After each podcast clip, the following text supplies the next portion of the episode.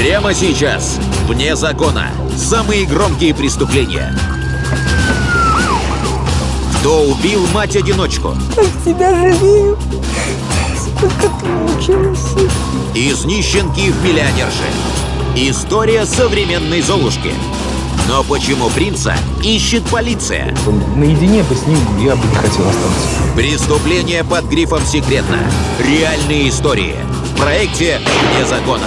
Прямо сейчас. Это был долгожданный ребенок. Но страшный диагноз прозвучал как гром среди ясного неба. Детский церебральный паралич. Девочка никогда не сможет ходить и разговаривать. Врачи прямо заявили, будет как овощ. Муж тут же ушел. Бедная мать осталась одна. Как жить дальше? Как растить больного ребенка? Она еле сводила концы с концами, считала каждую копейку. Часто даже не хватало на хлеб. Тогда было сложно представить. Пройдет несколько лет, и несчастная мать-одиночка станет самой известной в городе бизнесвумен. Ее жизнь превратится в настоящую сказку. Только вот не со счастливым концом. Жестокий принц 2008 год. Псков. Это Эдуард Кузнецов. Он много лет проработал водителем у известной в городе бизнесвумен Ноны Гришмановской. Всегда пунктуальная женщина в тот день долго не выходила. Водитель решил подняться в квартиру, чтобы узнать, в чем дело. Я зашел. Постучав в дверь, она почему-то открылась. Я прошел вовнутрь. Внутри царил беспорядок. В квартире было все перевернуто. Но самая страшная находка ожидала мужчину в коридоре. Два окровавленных трупа. Хозяйка квартиры Нона Гришмановская и ее домработница Ольга Орлова. Перепуганный водитель немедленно вызвал полицию. Жестокость, с которой расправились с женщинами, поражала. Женщины были избиты, э, зверски избиты, можно сказать. Вся квартира в крови. На этих фотографиях из уголовного дела видно. Лица несчастных превратились в кровавое месиво. На телах многочисленные гематомы. Ребра и кости сломаны. Погибшие словно побывали в чудовищной мясорубке. И вот, знаете, у меня запомнились тогда часы, стоящие на тумбочке в прихожей. Я их видел. Они были в крови. Брызги крови были везде. На полу, на стенах, даже на потолке. Эксперты установили, женщины захлебнулись собственной кровью. Человек пол- полностью без сознания, например, с переломанным носом, да, кровь затекает беспрепятственно в трахею человека. Мать погибшей Ноны не может сдержать слез, представляя, в каких ужасных мучениях умерла ее дочь. Доченька, так тебя жалею. Сколько ты мучилась. И не вырваться. Покойся с миром. Сама Людмила Ивановна избежала смерти в тот день только чудом. Меня э, здесь не было. Я была в Рязани. У меня мама там жила. Сейчас она тоже умерла. Людмила Ивановна вернулась домой как раз, когда сыщики осматривали квартиру. Разорваны кресла, вывернуты все шкафы, местами оторваны обои.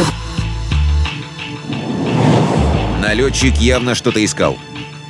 Мать погибшей Нона Гришмановской сразу определила.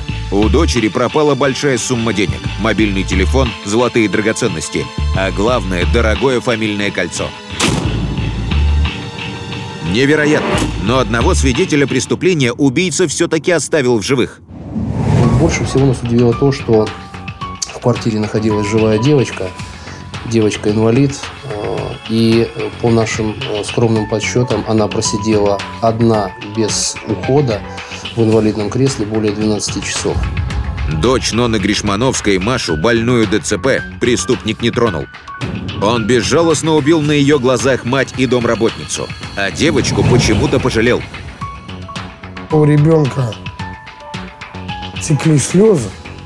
Она, видно, она в подсознании, она понимала, что происходит и что произошло.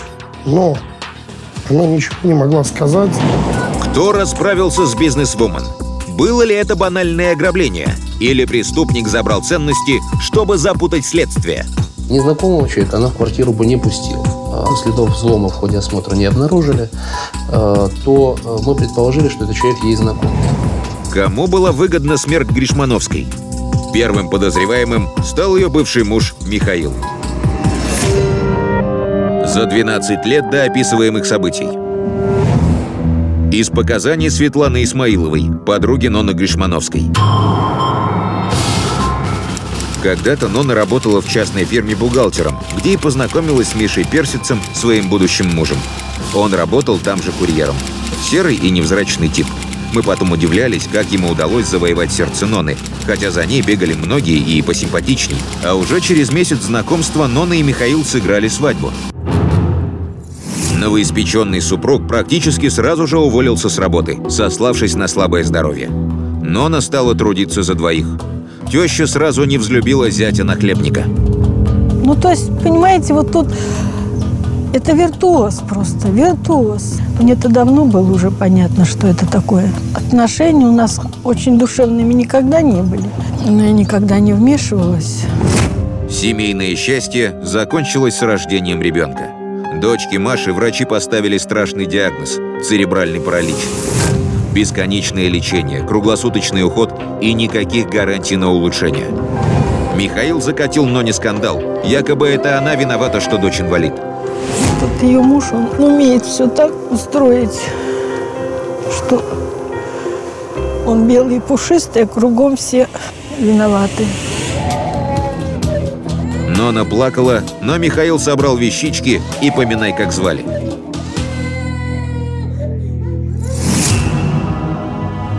Мать-одиночку вскоре уволили с работы. Начальству надоели постоянные больничные и отгулы по уходу за больной дочерью. С ней очень трудно. Кормить ее очень трудно. Там руками что-то взять или там куда-то преднамеренно голову повернуть. Она не может. Она очень тяжелый инвалид. Как жить дальше, Нона не знала. Муж бросил. Денег нет, работы нет. А на руках ребенок-инвалид и мама-пенсионерка. Тогда Нона и не представляла. Совсем скоро ее жизнь круто изменится. Из черных беспросветных будней она попадет в настоящую сказку. Только заплатит за это слишком дорого. 2008 год. Псков.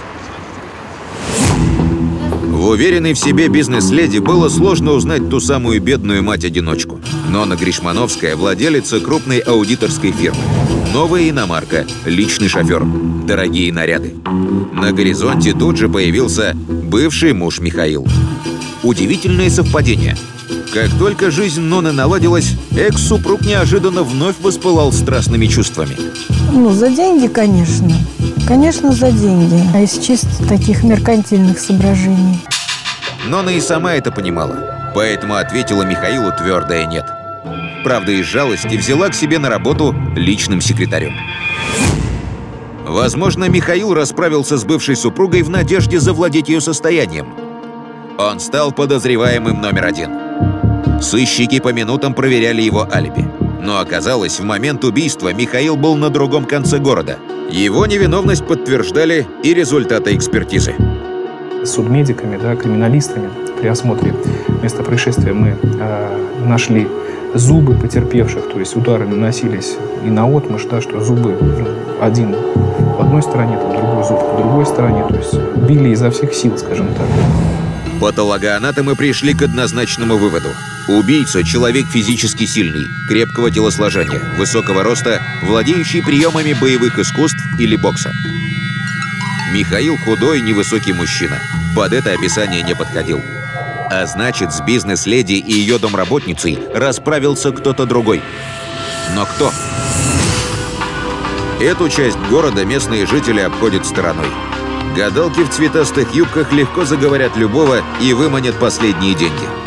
Именно сюда отправился переодетый сотрудник полиции. Здесь, среди цыган, часто торгуют краденым золотом. Не исключено, всплывет кольцо, украденное из квартиры Гришмановской. Естественно, с цыганами было очень сложно работать. Очень своеобразный э, народ, люди, э, всего боятся, всего опасаются. По легенде, оперативник под видом покупателя якобы искал подарок для любимой. Одно из колец сразу привлекло внимание. Дорогое, необычной формы. Так и есть. Вот оно. Нашлось.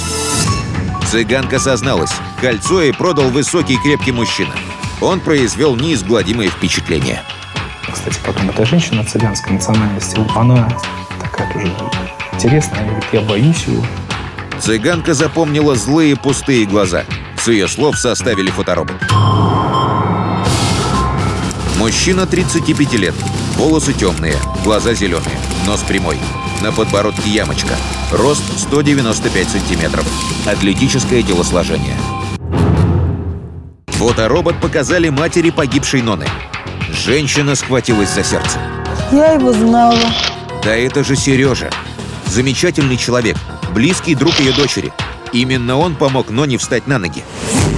За 10 лет до описываемых событий. Нона привезла дочь к врачу. Но как поднять инвалидную коляску наверх по ступеням? Для хрупкой женщины задача невыполнимая. И тут к ней обратился высокий крепкий мужчина. Представился Сергеем и предложил помочь. Забота и внимание тронули мать-одиночку. И вскоре новый знакомый занял важное место в ее жизни. Закрутился бурный роман.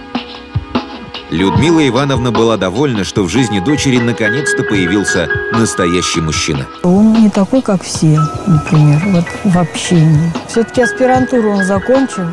Сергей работал в медицинском центре с детьми-инвалидами. Знал несколько иностранных языков. Умный, красивый, заботливый. Но она была счастлива. Но она как к нему относилась? Доверяла, конечно, впустила в дом его. Именно Сергей помог Ноне открыть свой бизнес. Оказалось, у него были кое-какие накопления. Их хватило, чтобы зарегистрировать небольшую аудиторскую фирму. Нона оказалась талантливым руководителем, и вскоре дела пошли на лад. Нона ждала. Со дня на день Сергей сделает ей предложение. Влюбленная женщина уже представляла, какая прекрасная жизнь их ожидает. Но тут не задача. Сергей исчез. На улице к женщине подошел незнакомый парень и передал записку. «Не ищи меня. Я уехал. Надолго. Сергей». Вот и вся любовь. Нона не могла в это поверить. Что произошло? Что было не так? Почему опять ее бросили? Сергей испугался жениться на женщине с больным ребенком. Но ведь с виду он хорошо ладил с Машей. Влюбленная женщина не знала одного. Сергей оставил ее не потому, что так хотел, а потому, что его посадили. Сергею с детства прочили особое будущее. Отличник, спортсмен. Он с легкостью побеждал и на школьных олимпиадах по математике, и на соревнованиях по боксу. Но безоблачное детство закончилось в один миг. Мать сбежала из дома с любовником. Отец начал пить. И вскоре погиб в автомобильной аварии.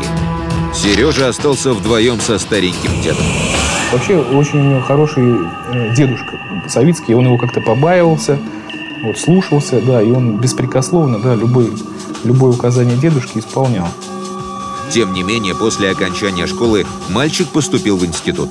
Потом в аспирантуру. Умный, высокий, красивый.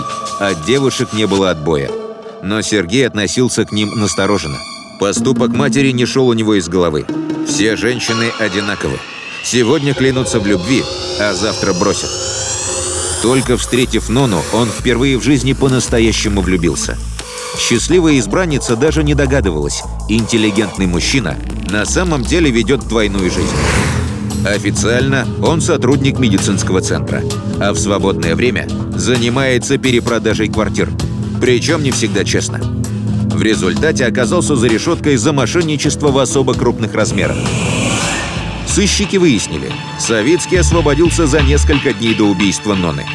Неужели это он так жестоко расправился с бывшей возлюбленной? А ведь когда-то говорил ей нежные слова и клялся в любви.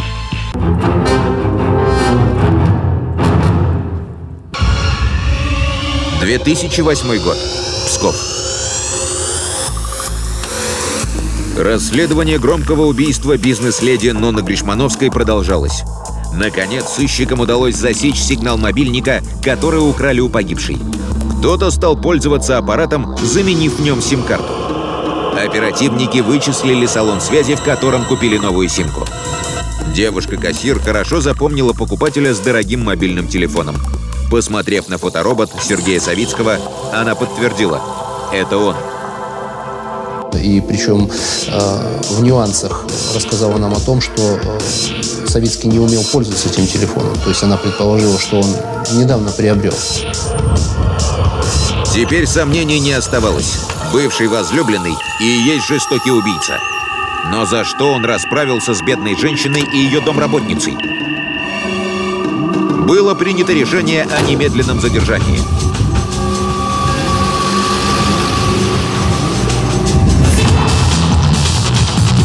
Савицкого скрутили на безлюдной улице возле пустыря.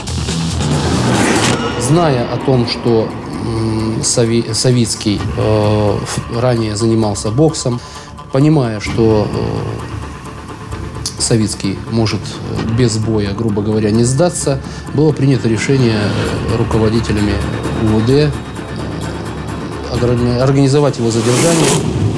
Задержание произошло молниеносно. Мгновение, и на руках подозреваемого защелкнулись наручники. И задержание прошло как выстрел. Спецы сработали очень серьезно. Очень серьезно. В отделении Сергей Савицкий устроил настоящий спектакль. Ему задаешь вопрос, как тебя зовут? Он отвечает на английском. Где живешь? Он отвечает на немецком. Наигравшись в лингвиста, Савицкий начал уверять, что слышит таинственные голоса.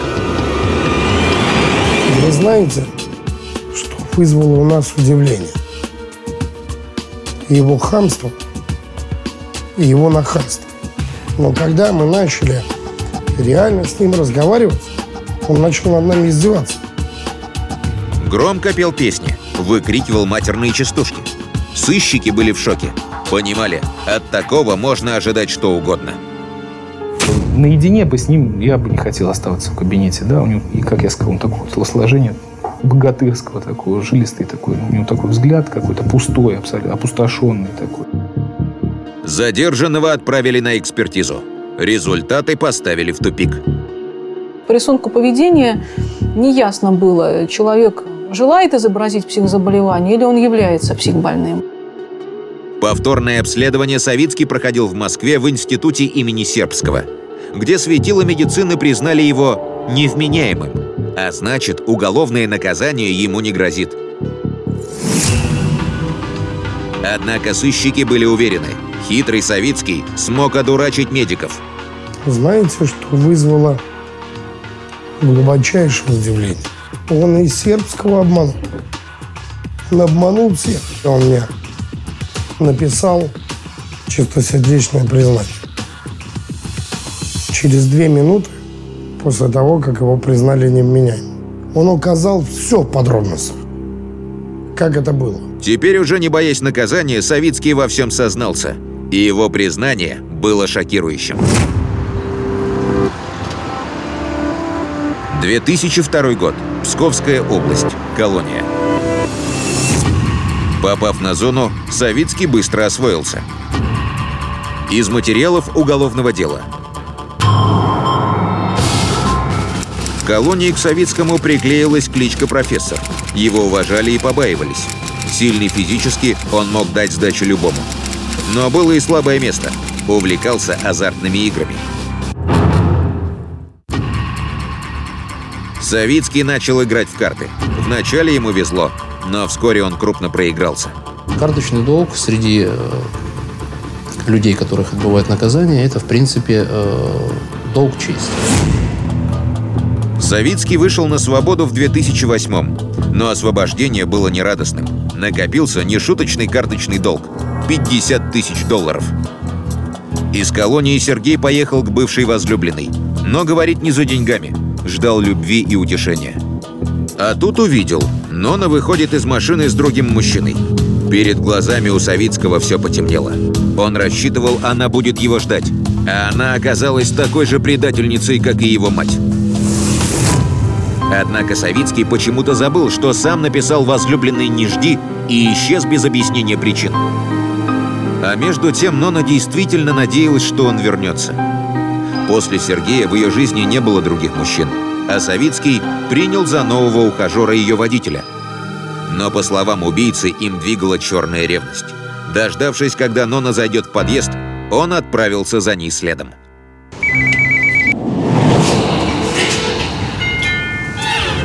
Нона тут же открыла дверь. Увидев любимого, она кинулась ему на шею.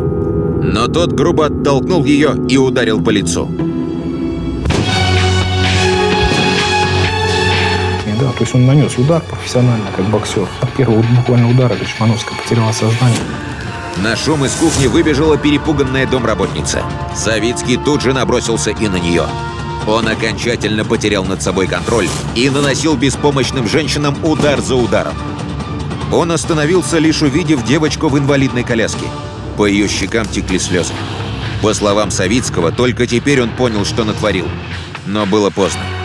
Тогда, по словам Савицкого, он и вспомнил о своем карточном долге. Взял все, что смог найти ценного в квартире, и ушел. Он э, не тронул ребенка-инвалида только по одной причине, э, что ребенок не смог бы сообщить о том, что произошло в квартире. Но сыщики не очень-то верят рассказу убийцы. По их мнению, он изначально шел к бывшей возлюбленной за деньгами, а сцену с ревностью придумал, чтобы хоть как-то себя оправдать.